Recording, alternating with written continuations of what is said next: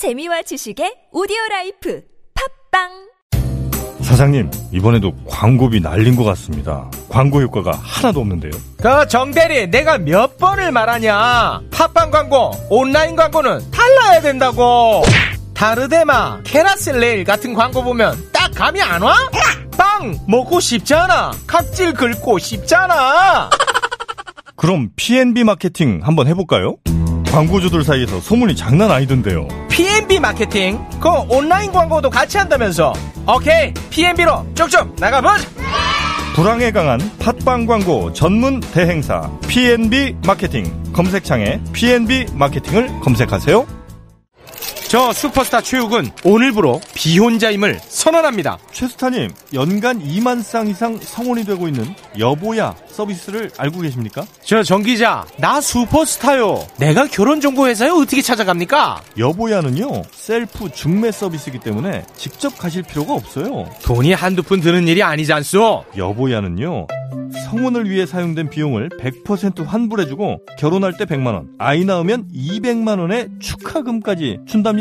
그래도 난 경력이 있는 분들이 더 좋던데 초혼도 재혼도 인연을 만날 수가 있습니다. 지금 스마트폰에서 여보야를 다운받으세요.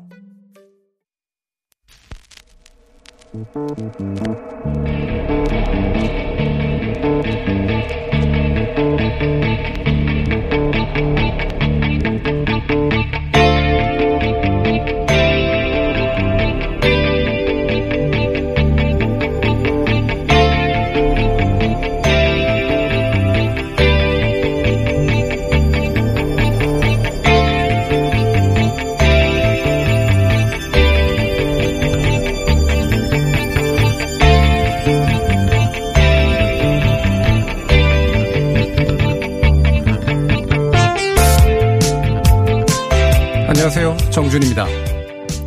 추미애 장관이 검찰청법 제8조에 따른 지휘권을 발동했습니다. 전 채널의 이동지의 기자의 거짓 증언 회유 사건으로 인해 촉발된 검언 유착 의혹 수사를 윤석열 검찰총장 자신이 소집하는 수사 자문단을 통해 해결하라고 하자 윤 총장 측근인 한동 검사장의 연루 의혹을 물타기할 수 있다고 보고 수사 자문단 소집을 중지시킨 겁니다. 상급기관인 법무부와 수시로 대립해온 윤석열 총장의 모습에 대해 살아있는 권력을 수사하기 위한 그리고 검찰 독립성을 소화하기 위한 노력이라고 보는 이도 있고 현 정부가 추진해온 검찰 개혁에 저항하는 일련의 행동일 뿐이며 특히 자신과 자신의 측근 문제를 덮기 위한 이기적 행위에 불과하다고 보는 이도 있습니다. 미래통합당은 윤 총장에 대한 부당한 개입이라면서 인사권자인 문 대통령의 결단에서 추미애 장관을 해임해야 한다고 주장합니다. 대통령이 나서지 않는다면 추 장관은 국회의회 탄핵 소추될 것이라고도 했습니다. 다수의 언론도 이런 입장에 동조하는 모습 보이고 있는데요. 추 장관의 지휘권 발동을 두고 헌정사상 두 번째라든가 이례적이라든가 심지어 최근에 강한 경고 발언을 빌미로 추 장관이 자기 정치를 한다고 이야기합니다. 원구성 협상 파행을 이유로 국회에 돌아오지 않은 야당이 추 장관에 대한 국회의 탄핵 소추를 어떻게 이끌어내려고 하는지도 잘 모르겠고 무엇보다 검찰총장의 행위는 적법할 뿐더러 정당하기까지 한데 그에 반해 추 장관의 행위는 편법적이고 해임이 필요할 만큼 부당하다고 말하는 기묘한 논리가 어떻게 성립되는지도 선뜻 이해가 가지 않습니다. 더 중요한 건 이 모든 일에서 왜 추 장관의 행동만 유독 이례적이고 강경하며 헌정사상 초유와 같은 일탈적인 모습으로 포착, 포착되는지 모르겠다는 겁니다. 불과 며칠 전에 나온 조범동 씨에 대한 판결이 보여주듯 검찰의 무리하거나 부실하기 짝이 없는 수사 및 기소 행위에 대해선 언급할 필요도 없이 윤석열 총장의 행동은 정상적이고 유연하며 헌정 질서 이바지하는 것으로 미치는 걸까요? 그리고 제가 별로 좋아하는 표현은 아닙니다만 윤석열 총장의 자기 정치를 문제 삼거나 비판하는 보도를 찾기란 왜 그렇게 어려운 걸까요? 윤 총장이 야권의 유력한 대권 후보로 부상하는 건 오로지 강직한 수사검사의 영웅적 행동에 대한 정치적 보상에 불과한 걸까요? 2020년 7월 3일 금요일 정준희의 생각이었습니다.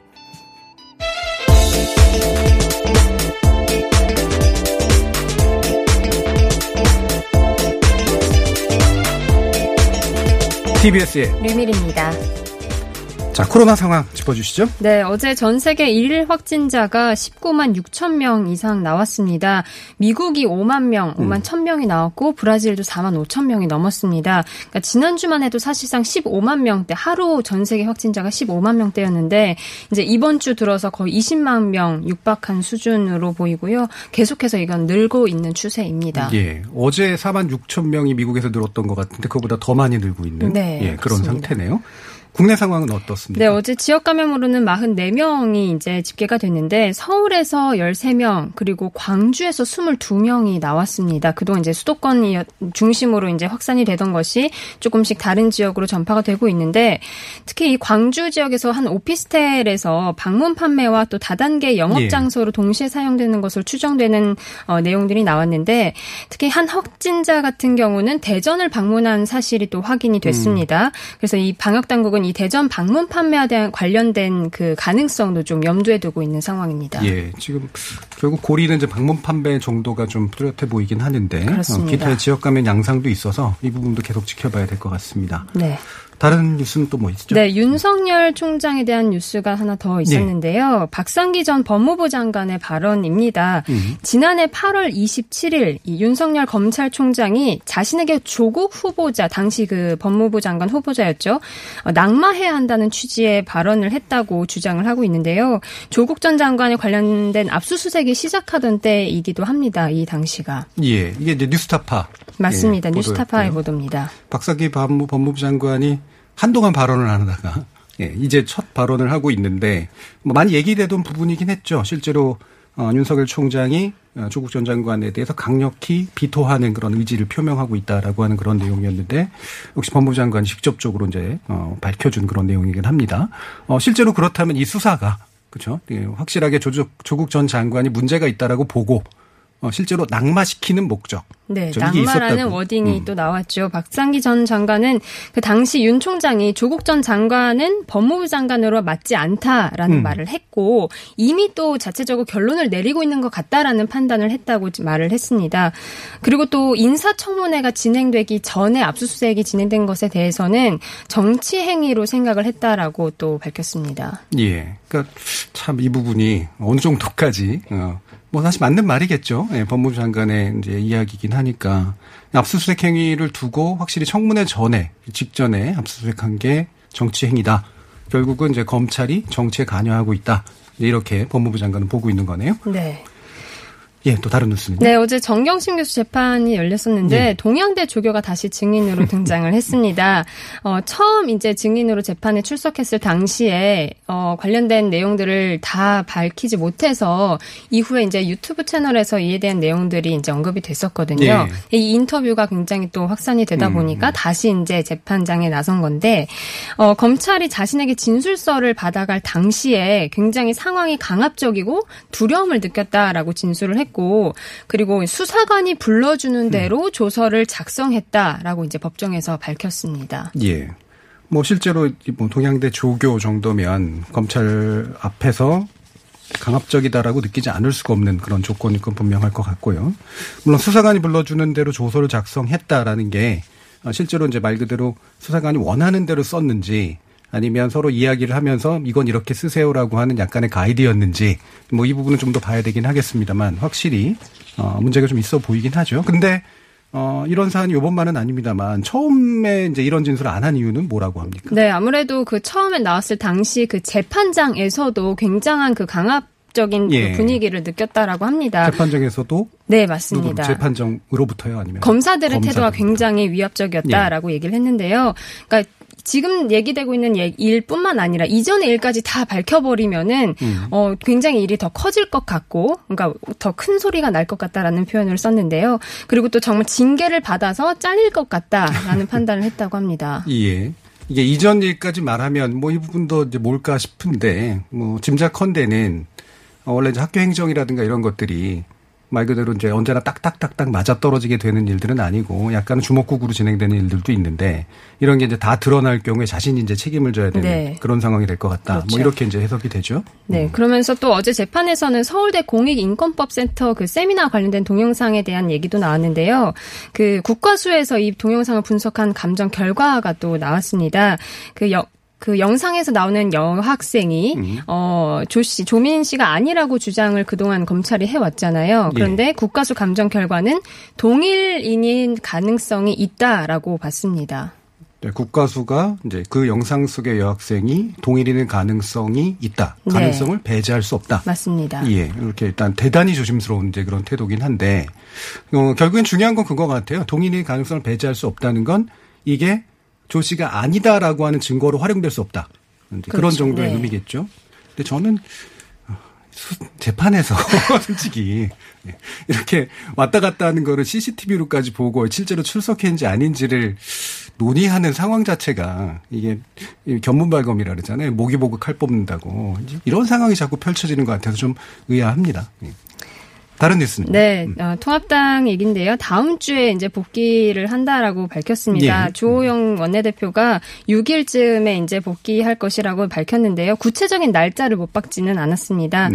또 내부적으로 상임위 명단을 또 다시 짜고 있어서 이에 대한 그 결과도 제출을 같이 할 것으로 보입니다. 예, 다음 주 초인데 구체적 날짜는 못 박지 않았다. 네. 다음 주 초가 며칠 몇 몇 일이죠? 6일이라고 이제 질문을 했을 때 예. 그 즈음이다라고 이제 답변을 그 했거든요. 중입니다. 네. 예, 알겠습니다.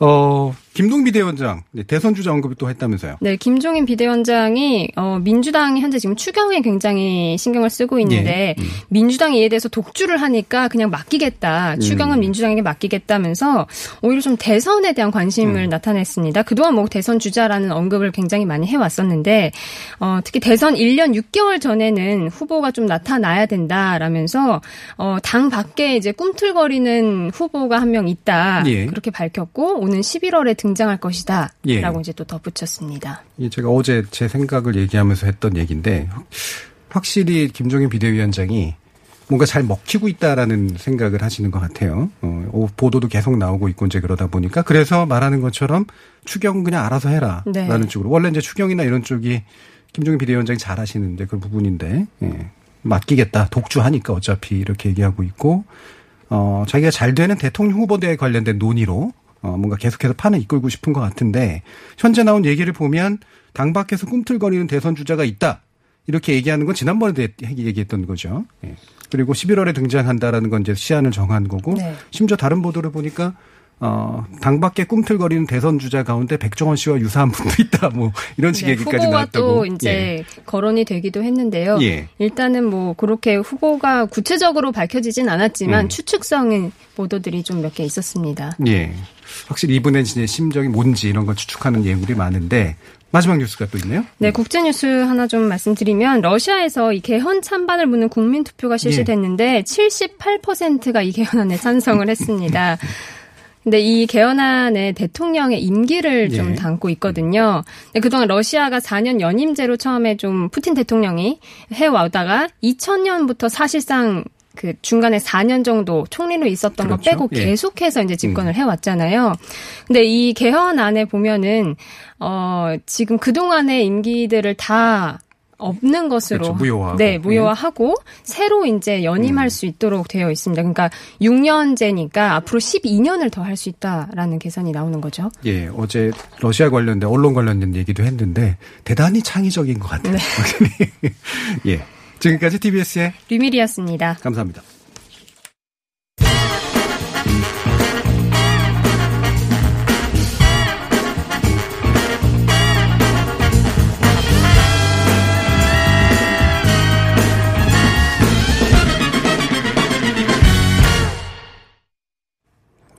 어, 정부의 긴급재난지원금 정책이 상당 효과를 거둔 것으로 보이면서 어, 또 하나의 소비 활성화 대책이 나왔는데요. 어, 위축된 소비를 살리고 특히 이제 중소상공인들의 어려움 덜어, 덜어주기 위해서 어, 대한민국 동행 세일이라고 하는 음, 재미있는 제목의 정책이 좀 나왔습니다.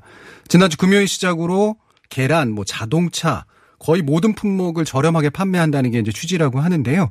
관련해서 중소벤처기업부의 박영선 장관 연결해서 자세한 이야기 나눠보겠습니다. 장관님 안녕하세요. 네, 안녕하세요. 자, 이 대한민국 동행 세일, 동행이라고 하는 말을 붙이셨어요. 국민들 반응 어떻습니까? 네, 그 함께 참여한다라는 의미의 그 동행에 많은 예. 국민들이 호응을 해 주시고 있으셔서요. 어, 어, 상당히 지금 현재 그 내수 경기에 좀 도움이 되고 있다 이런 반응들이십니다. 음. 어, 저희가 이제 그 나비를 주제로 해가지고요. 예. 작은 날갯짓 하나가 만드는 대한민국의 미래 아하. 이런 이제 주제로 그 즐기면서 쇼핑도 하고 또 코로나 19로 힘들었던 국민들께 위로를 좀 드리고 싶은 마음도 있고 음. 아, 그렇게 해서 마련한 행사인데요.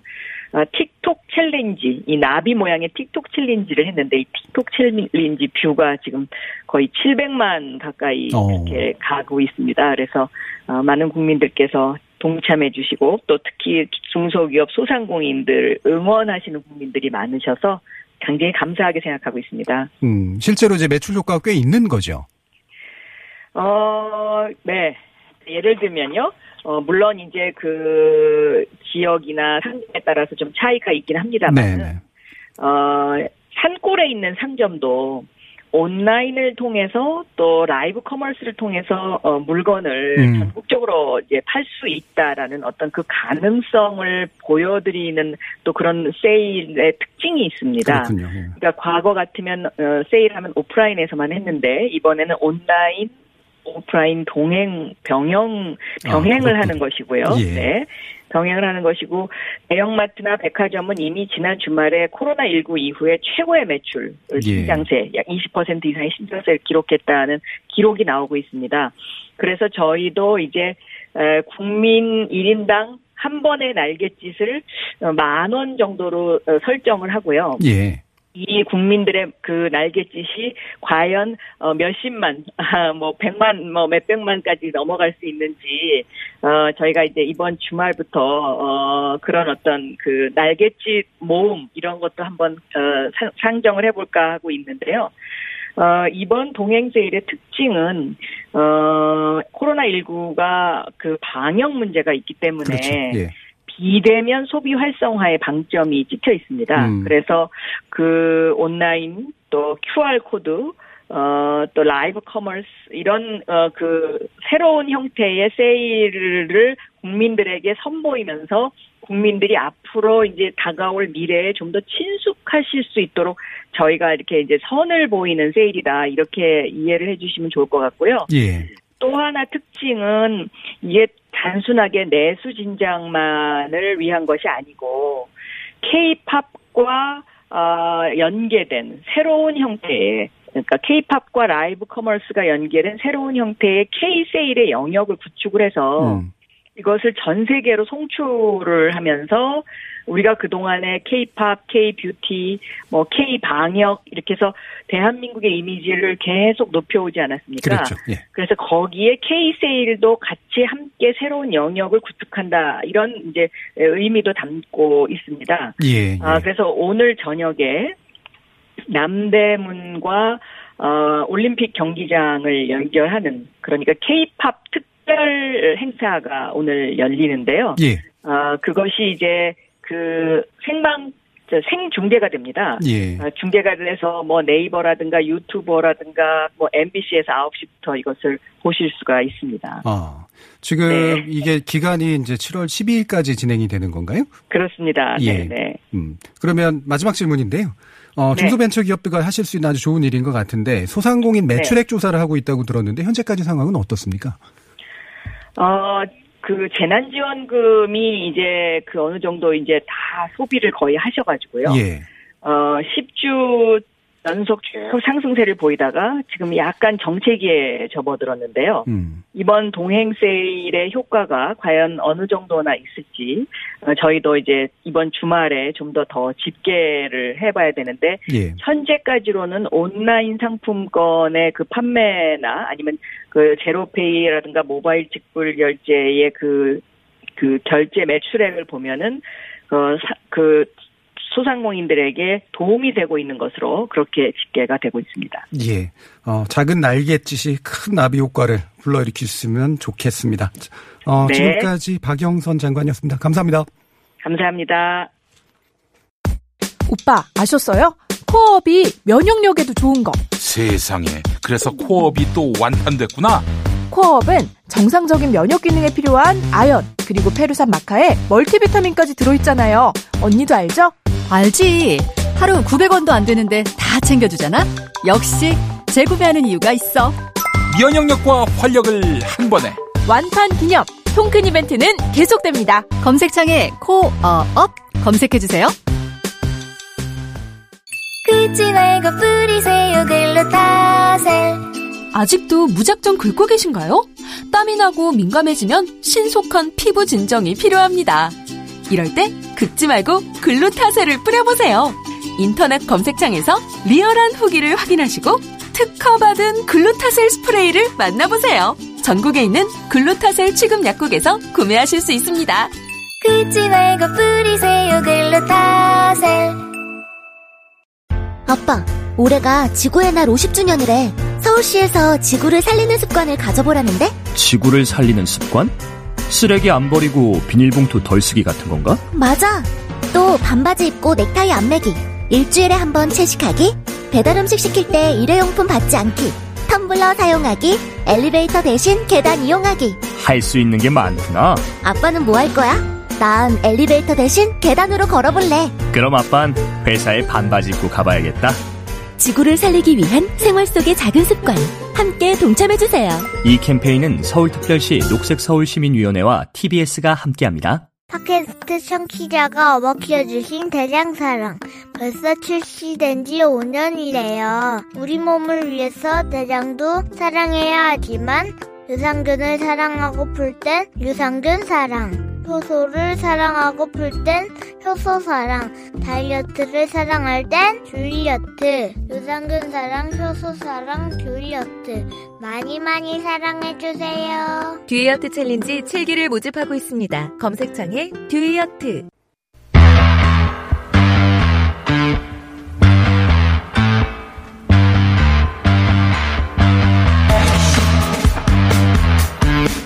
어제 오전 일이죠. 예, 추미애 법무부 장관이 어, 자문단 소집 중단하라고 이제 지시를 했는데요. 어, 국회 법제사법위원회가 긴급 현의, 어, 현안 질의를 진행한 지 하루 만에 어, 내려진 결정입니다.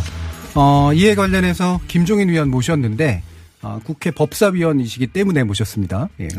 혹시라도 예, 공정성 시비가 있을까봐 또 강조해서 드리는 말씀이신데요. 아마 자로잰 듯하게 잘 말씀해 주실 거라고 생각을 합니다.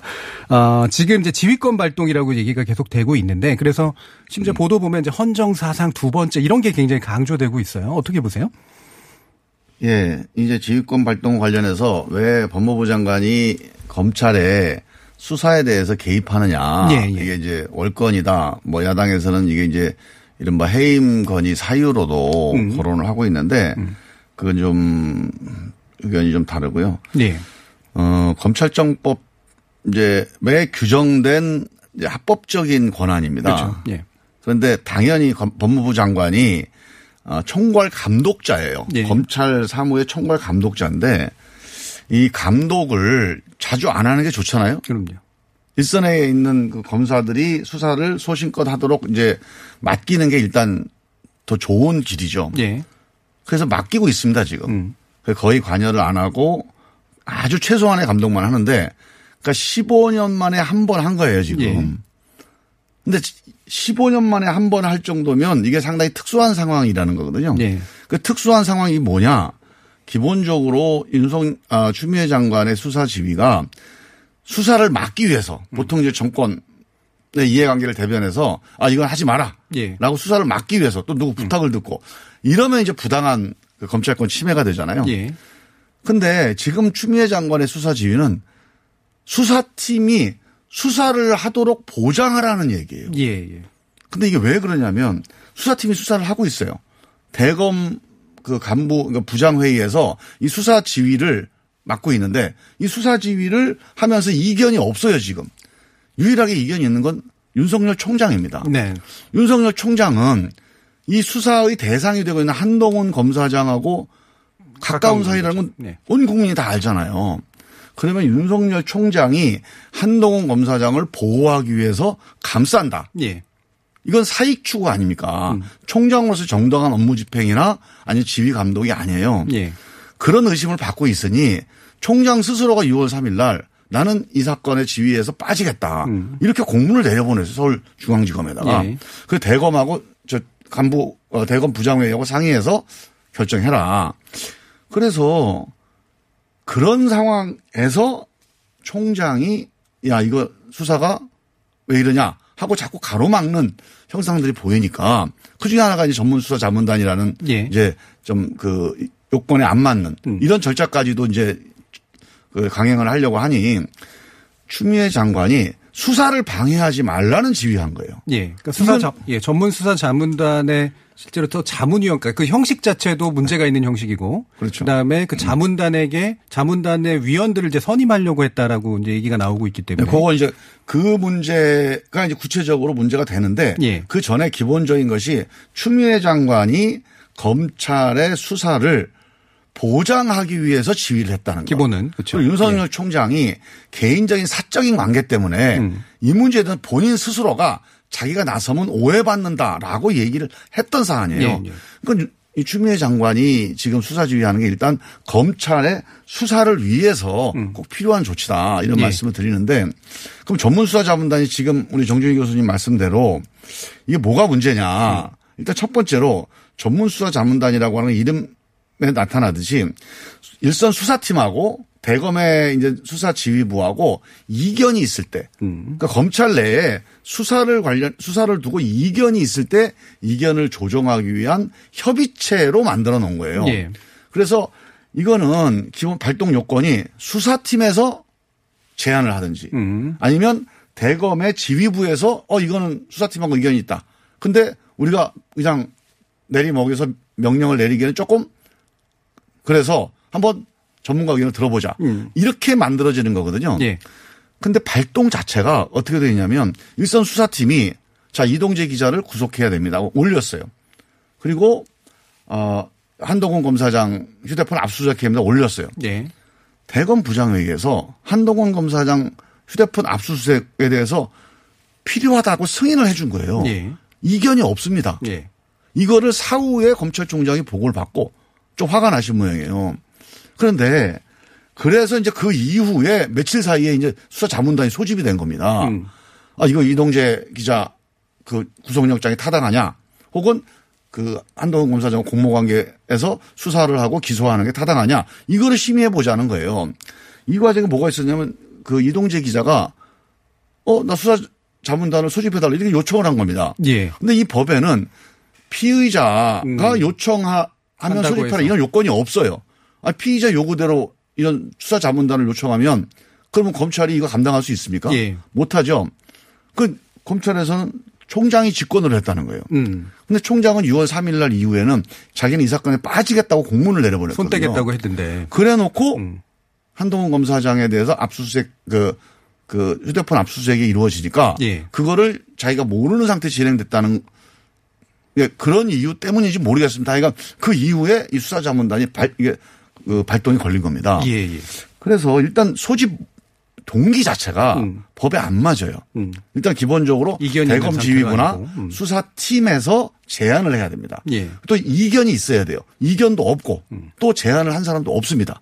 이동재 기자가 제안했고 검찰총장이 받은 거예요. 그래서 이거는 안 맞다. 음. 예. 그다음에 이제 이상하네요. 예. 진행 과정 예. 절차에도 문제가 있는 게 일단 동기 자체 소집 자체가 잘못돼 있으니까 음. 이 절차 자체의 핵심이 뭐냐면 당연히 이견이 있는 문제이기 때문에 이견을 조율하려면 수사팀에서 이 전문수사 자문단 단원을 추천을 합니다. 예. 그리고 그 대검 소관 부서에서 추천을 하게 돼 있어요. 음. 이 양쪽이 동수로 추천한 사람 중에서 골라서 그 수사자문단을 구성하도록 이 규칙에 돼 있어요. 예.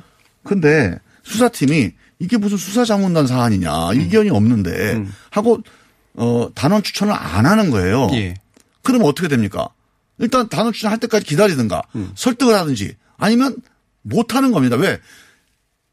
두 군데서 추천을 받아라라고 명문 규정이 돼 있거든요. 예. 그래서 두 군데 추천을 못 받은 상태에서 대검 형사부에서 명단을 만들었는데 이것도 형사부장이 승인을 안 한 거예요. 야. 형사부에 있는 과장이 총장 지휘를 받아서 한 겁니다. 네. 이거 무슨 이거 이 콩가루 집안도 아니고 검, 검찰이 이렇게까지 망가질 수가 없죠. 예. 그래서 이 처음에 시작을 동기 자체가 이게 규정과 어떤 순수성이 의심받다 보니 그 이후에 진행 절차 자체가 다 지금 꼬이고 있는 거예요. 예, 이 꼬이는 거. 예. 그러니까 수사 자문단을 소집하기 위한 요건도 아니고, 예. 그다음에 자문위원들을 만들어내는 데 있어서 추천 방식도 전혀 잘못돼 절차상의 하자도 있고요. 예, 상당히 문제가 있는 거라서 그래서 이례적이기 때문에 법무부 장관이 적법한 수사 지휘, 그러니까 지휘권을 이제 발동한 그렇죠. 이제 그런 상태인데 그래서 어, 위원님께서 법사위에서 하신 발언이 좀 재밌더라고요. 결국은 네. 아까 말씀하신 것처럼 이거는 수사를 막기 위한 게 아니라 음. 후배 검사들의 수사 소신을 지켜줘야 되는 그런 문제 아니냐 이런 식의 그렇죠. 얘기를 하셨어요. 그게 이제 제가 정말 안타까운 게 예. 윤석열 총장에 대해서 국민들이 이제 지지를 한 이유가 예. 저도 예전에 이제 청문회 때 윤 총장이 정말 검찰 개혁의 그 리더가 될 수 있다 이런 기대를 가지고 어 검찰총장이 될 때 적극적으로 지지를 했 던 사람이거든요. 근데 그때의 마음은 뭐냐면 수사 검사로 있을 때 어, 어떤 사안에 대해서 수사하지 말라는 불법 지시가 내려왔을 때 보통 검사들이 상부에서 지시가 내려면 이의 제기를 하게 돼 있습니다. 네. 제가 생각이 다를 때, 어, 이건 아닙니다라고 이 이의 제기권이 있어요. 옛날에 검사 동일체 원칙이 없어지면서 음. 이의 제기권이 새로 생겼는데 그거를 이의 제기할 사안이 아니다, 그거는. 음. 불법한 지시는 그건 받으면 안 된다. 어. 그거는 지시를 따르면 안 된다. 이렇게 얘기를 해요. 예. 2013년도 국정감사에서. 예. 그 옆에 그 지시를 했던 지검장이 앉아 있는 자리에서 그렇게 음. 얘기합니다. 그걸 보고 아, 이 사람은 원칙주의자구나. 음. 그러니까 이게 누구한테 유리하고 불리하고를 떠나서 정말 법과 원칙대로 하는 사람이구나. 예. 라고 하는 그런 생각이 들었던 거죠. 그래서 다들 지지한 거 아니겠습니까? 음. 실제로 그랬죠. 예. 자, 이번에 보세요. 이번에 이 수사팀이 2013년 윤석열 검사하고 같은 심정입니다. 네. 수사를 하고 있어요. 이 수사가 검찰총장의 측근에 관련된 수사입니다. 예. 근데 검찰총장이 이 수사하지 말라고 하고 있는 거예요. 음. 그러면 어떻게 해야 되는 이의제기 근데 우리 중앙지검이 이걸 이의제기를 했어요.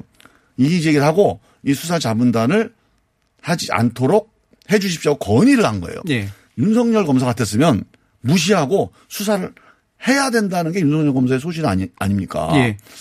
이윤 검사의 소신을 지금 있는 형사부 그 서울지검 수사 검사들에게도 똑같이 보장을 해줘야 돼요. 예. 그래서 나는 윤 총장이 2013년도 윤석열 검사와 2020년 윤석열 총장이 다르면 안 된다. 예. 근데 지금 달라요 지금. 윤석열 총장이 검사 시절에 했던 것처럼 상부의 부당한 지시를 예. 수사 담당자는 거부할 수 있어야 된다라고 그럼요. 하는 그 원칙 그게 그대로 적용돼야 된다는 말씀이신데 어, 오늘 이제 물론 이제 검사장 회의를 거치겠습니다만 총장이 수사 전문단 그 이런 자문단 회의를 소집을 강행할 가능성이 있다고 보세요? 뭐 그건 배제할 수는 없는데 일단은 예. 오늘 예정된 회의를 취소했으니까 예.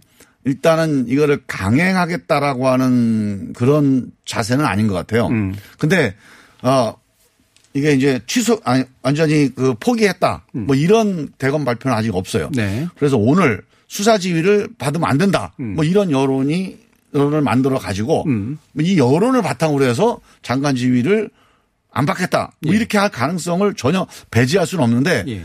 이렇게 되면 이건 윤석열 총장의 문제가 아니고요. 대한민국 검찰을 정말 늪으로 음. 끌고 끌고 들어가는 큰 싸움판을 만든다는 말씀이시네요. 예. 뭐큰 싸움판을 떠나서 예. 정말 해서는 안 될 일이죠. 예. 이게 예를 들어서 권력에 대한 수사를 하는 데 있어서 법무부 장관이 개입을 해서 음. 수사 지휘를 해서 수사하지 마라. 그랬다면 이게 일리가 있는 그런 대응이 될 수 있지만 자기 측 근을 수사하는 자기 일선 수사팀을 가로막기 위해서 뭘 조치를 취하다가 장관이 야, 그 수사 검사들 소신을 보장해줘라. 수사를 하게 해줘라. 이런 정당한 지위를 아래에서의 요구도 묵살하고 또 위에서의 지시도 묵살하고 그럼 대한민국의 윤석열 총장 혼자 있습니까? 음. 그래서 실제로 지금 보니까 수용할 검- 수가 없죠. 검찰 내부가 굉장히 시끄러운 것 같고 지금 그렇죠. 이견도 엄청나게 많아서 거의 뭐 검찰이 거의 내부 붕괴적인 그런 분위기까지 있지 않을까 싶은데 어 현재 이 사태가 계속해서 지속되면 결국은 총장 거취 문제가 나올 수밖에 없다라는 얘기가 있는데 이게 뭐 얘기할 필요가 있는 부분일까요? 어떻습니까? 저는 총장 거치는 전혀 쟁점이 아니라고 보고요. 예. 우리 총장은 2년 임기가 보장되어 있기 때문에 음. 탄핵을 받든, 받, 받든가 아니면 총장 스스로 사퇴하든가 아- 하지 않으면 음. 어, 보장이 돼 있어요. 그 저는 그 문제는 중요하지 않다고 봅니다. 네, 자꾸 그게 지금 수면에 총장의 오르니까. 거치가 중요한 게 아니고요. 예. 대한민국 검찰이 둘로 쪼개지게 생겼어요. 그러니까요. 예. 누가 보더라도 저는 이, 이 윤석열 총장이 자기 측근을 감싸려고 하는 이 지위에 대해서 이게 사익 추구거든요. 이게 공익적인 행동이 아니에요. 음. 예. 공직자로서 할 수 있는 일이 아닙니다. 근데 이거를 옹호하는 일선 검사들이 있다는 거가 예. 되게 실망스러워요, 저는. 그리고 국민들이 이 점에 대해서 검사와 검찰 전체에 대한 불신을 계속 쌓는 그런 엄청난 계기가 될 거예요. 예. 야, 이런 것도 자기들끼리 감싸냐? 그러면 검사가 수사하는 거에서 어떤 국민이 그렇습니다. 야, 나 그 검사 수사 승복할게. 그 기소에 승복할게. 이런 마음으로부터 승복이 있겠습니까? 예. 아니, 자기들 사건은 저렇게 그냥 다들 스크럼 짜가지고 감싸는데 야, 저런 사람 어떻게 믿냐? 이런 항의에 대해서 우리 국가가 공권력이 말을 못 해요. 그러면 지금 이런 사건을 둘러싸고 자기들 제 식구 감싸기를 둘러싸고 검찰이 둘로 쪼개져 있다. 우리가 광화문과 서초동으로 분열돼 있는 음. 그런 것들이 지금 우리 대한민국의 엄청난 문제 아니겠습니까? 예. 근데 공권력 국가기관이 쪼개진다. 이거는 상당히 심각한 문제여서 저는 검찰 내부의 구성원들이 정말 정신 바짝 차리고 예. 이 문제에 대해서 잘 판단해야 된다. 예. 자, 이제 마지막 이제 질문인데요. 공수처장 너무 길게 답을 해주시면 안 될 것 같은데, 어, 비토 계속해서 지, 막 야당이 막으면 어떻게 하실 겁니까? 그거는 좀 불가능하다고 보는 게요. 예. 어, 법을 만들기 전에는 반대를 얘기할 수 있습니다. 음. 근데 자기하고 생각이 다른 법이 올라왔다. 그럼 반대할 수 있고 반대를 하기 위해서 국민적인 호소도 할 수 있고 장외투쟁도 할 수 있지만 예. 법이 만들어졌어요. 그럼 법이 만들어진 법을 지키지 않는다. 특히 입법자가 음. 제 1번 준법자가 돼야 될 입법자가 지키지 않는다. 이거는 국민들한테 저는 한국당 지지하는 국민들도 이거를 수용하기 쉽지 않습니다. 예. 음. 그래서 한두 번 비토하더라도 저는 이 바- 법을 지키지 않는 이 행위에 대해서는 장애투쟁 곱하기 10배가 되는 그런 이제 국민적인 그런 그 시선, 그 따가운 시선을 받게 될 거라. 예. 그래서 저는 한국당이 참여할 거라고 봅니다. 미래통합당이. 네, 통합당. 예. 알겠습니다. 자, 지금까지 국회법사위의 김종민 의원이었습니다. 말씀 감사합니다. 예, 감사합니다.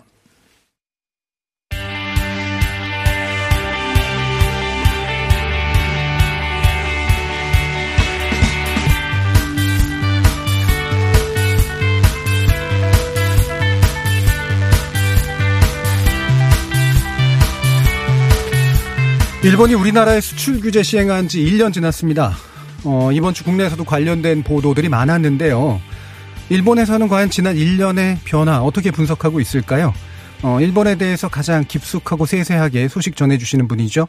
일본 게이센 영어관대 이영채 교수 전화 연결돼 있습니다. 안녕하세요. 네, 안녕하세요. 자, 지난번에 이제 뉴스 공장에서 이, 그 보니까 미국, 아, 일본 내에서 이제 비판적인 목소리가 나오고 있다라고 하면서 이제 도쿄 신문의 사례를 얘기를 했는데, 어, 최근에 아사히 신문까지 이제 동조하고 있다고요? 네, 어, 원래 이제 지금 보수 미디어 상케 어, 요미우리 신문은 어, 1년이 되었지만 일체 이 문제에 대해서 거의 거론하고 있지 않고요. 예. 아, 별로 다루고 싶지 않아 하는 것 같은데 최근에는 이제 중도 미디어인 니케이 신문에 이어 도쿄 신문 그리고 아사히 신문까지 이 한국과 관련된 어, 경제 규제 1년에 대해서 총괄을 하고 있는데 이 아사히 신문 같은 경우는 실제 어, 한국의 부품 산업이 자립을 해버렸다 이렇게 하면서 음. 어, 그렇지만 이제 일본 정부 같은 경우는 이것이 명확하게 정책 실패 이고, 어, 그렇지만 이제 한국에게도, 어, 예전보다는 일본에 같은 경우는 조금, 어, 좋은 제품을 싼 가격에 살 수 있었지만, 한국은 자립을 하지만 또한 기업 입장에서는 오히려 이제 비싼 가격에 구입을 해야 되기 때문에, 실질적으로는, 어, 양국 기업에게 큰 손해를 가져왔다. 그리고 예. 이제 이것은 정치와 경제를 분리해야 됨에도 불구하고, 일본의 잘못된 선택이었다. 라고 하면서 어 요즘에는 어 아베 정책에 대한 일련 총괄 입장에서는 이 기사 같은 경우는 어 중앙 미디어가 어 공식적으로 다룬 거기 때문에 큰 음. 영향이 있을 것 같습니다. 예, 지금 보니까 아사히가 이제 약간 진보 성향인데 니케이 신문 이제 중도 성향 신문사들까지 이제 아베 정부의 어떤 수출 규제 조치에 대한 비판 목소리가 일단 모아지고 있는 그런 분위기인가 보네요. 예, 그래서 전반적으로 지금 그렇지만 산케이 보, 어, 아사, 어, 요미우리 신문을 포함을 해서 예, 예. 전반적으로 이제는 포스트 아베 시대를 지금 음. 들어가고 있기 때문에 예, 예. 거의 아베 정권에 대해서는 어, 일본 보수 언론 자체도. 어, 거의 비판적인 기사들이 많이 나오고 있는 것 같습니다. 예, 이제 아예 등을 돌렸다. 결국 이제 아베는 포기하고 있는 이제 그런 얘기일 것 같은데 이게 뭐 지지율 급락 요인도 있을 거고요. 어, 지지율이 어떤 식의 지금 패턴을 보이고 있습니까? 예, 지금 중도 보수 미디어 어느 미디어도 아베 수상의 지지율은 30% 전후로 나오고 있고요. 네. 그리고 이제 최근에 아, 어, 아사히 신문 같은 경우도 이 아베가 사선을 반대한다. 이것은 거의 69%까지 나오고 있는 음. 거기 때문에 실제 대부분 사선은 어렵다라고 보고는 있죠. 음. 근데 이제 이게 왜 이렇게 하락을 하고 있나 좀 몇 가지 원인을 보면, 뭐 첫째 이번에 이제 코로나 사태 아베 수상의 무능함이 적나라하게 드러났고, 코로나. 음. 뭐 최근에 그렇죠. 그리고 법무부 장관 구속이라든지 어, 그리고 복권 모임 의- 의혹이라든지 아베 수상 그리고 그 주변의 부패 비리 문제가 아주 결정적으로 작용을 했고요. 그렇지만 이제 일본인들 입장에서 봤을 때 예, 최근에 보면 약 8년간 아베 수상의 집권 기간에 이 민주주의가 아주 급격하게 후퇴했다. 그리고 언론에 대한 자유도가 어 지금 한 72 정도까지 예, 후퇴했는데 어, 결국에는 어 이러한 민주주의 문제 후퇴도 예, 크게 작용을 하는 것 같고요. 예. 그렇지만 이제 결정적인 것은 어, 아베 수상을 그래도 일본인들이 지지했던 것은 이 아베노믹스라고 하는 그렇죠. 경제에 대한 지지를 한 건데, 근데 이제 이번은 이제 전체적으로 보면 아베노믹스는 이게 이제 정책을 보면 먼저 이제 금융 완화를 해서 어, 될 수 있으면은 사람들이 돈을 많이 쓰고 그리고 거기에 또한 이제 무역을 할 때 엔저 어, 무역을 하면서 일본이 이제 무역이 성장하면은 예, 주식이 그대로 많이 더 활성화된다. 어, 그러면 이제 나중에 소비세 인상을 해서 세제를 마- 많이 하겠다. 이게 아베노믹스의 핵심인데, 근데 이제 중일 관계가 악화되어서 아니 그 그죠 미중 관계가 미중 관계. 악화되어서 일본이 손해를 받고 거기에 이제 중일 관계에다가 한국과의 관계도 악화시켜 버리기 때문에 음. 예, 경제가 예, 제대로 계획대로 안 된 거죠. 예. 그렇지만 이제 코로나 상황에서 어, 경제는 아주 결정적으로 타격을 받았고 그렇지만 소비세는 작년에 10% 인상을 해버렸기 음. 때문에 실제 아베 수상 정권에서 오히려 더 돈을 많이 썼는 데 이게 지금 국가 부채가 돼가지고 이대로 가다가는 국가가 붕괴한다라는 위기의식이 아주 결정적으로 작용하고 있는 거죠. 예. 그, 그 가뜩이나 이제 민주주의가 굉장히 후퇴했는데 그나마 뒷받쳐주던 경제도 아베노믹스의 어떤 문제가 지금은 이제 더 이상 문제를 해결해주지 않는 상태로 와 있다. 그게 이제 결정적인 하락의 원인이다. 이렇게 보셨네요. 예, 그렇죠.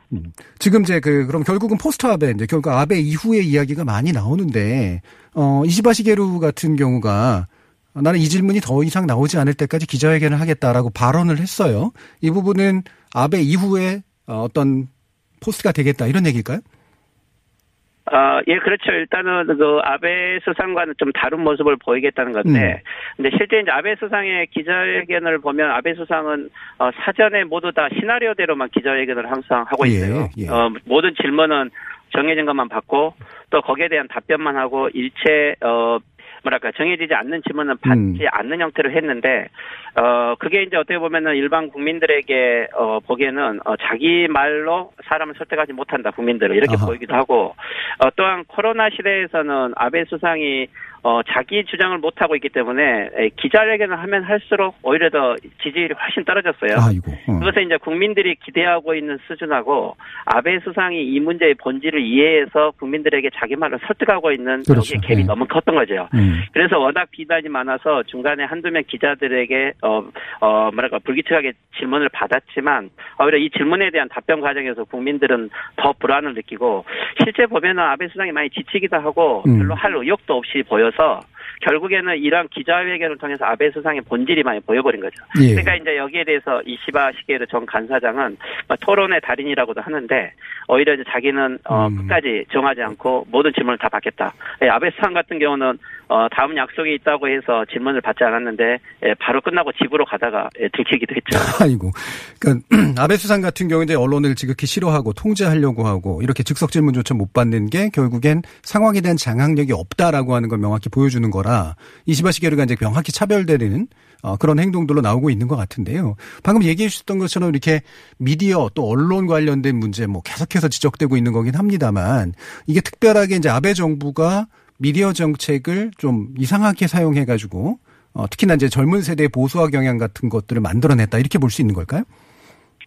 네, 그렇죠. 일본의 이제 지금 젊은 층들이 왜 보수적일까 여러 가지 원인들도 있고 물론 젊은 층들은 아베 수상의 시기에 이렇게 어, 일자리가 많이 늘었기 때문에 예. 비정기적이지만 거기에 대한 지지율도 있지만 이제 미디어 전략도 좀 아베 수상 때 작용을 한 것 같아요. 즉 예를 들면 상케이 신문 같은 경우는 온라인 디지털을 할 때 이 모든 온라인 디지털을 처음부터 무료화해서 젊은 층들이 이 신문을 많이 보, 봤고 음. 아사히 신문 같은 경우는 처음부터 온라인 디지털은 적자 산업이라고 생각하기 때문에 유료화를 해서 음. 재정적으로는 안정이 됐죠. 그렇지만 이 진보적인 기사들을 젊은 층들이 보기는 어려웠고 그래서 말을 하기를 상케이는 젊은 층들의 역사관을 잡아, 잡았고 아하. 아사히는 재정적으로 돈은 벌었지만 음. 자기들의 지지층은 잃었다. 막 이게 어떻게 보면 좀 극단적인 경우였고요.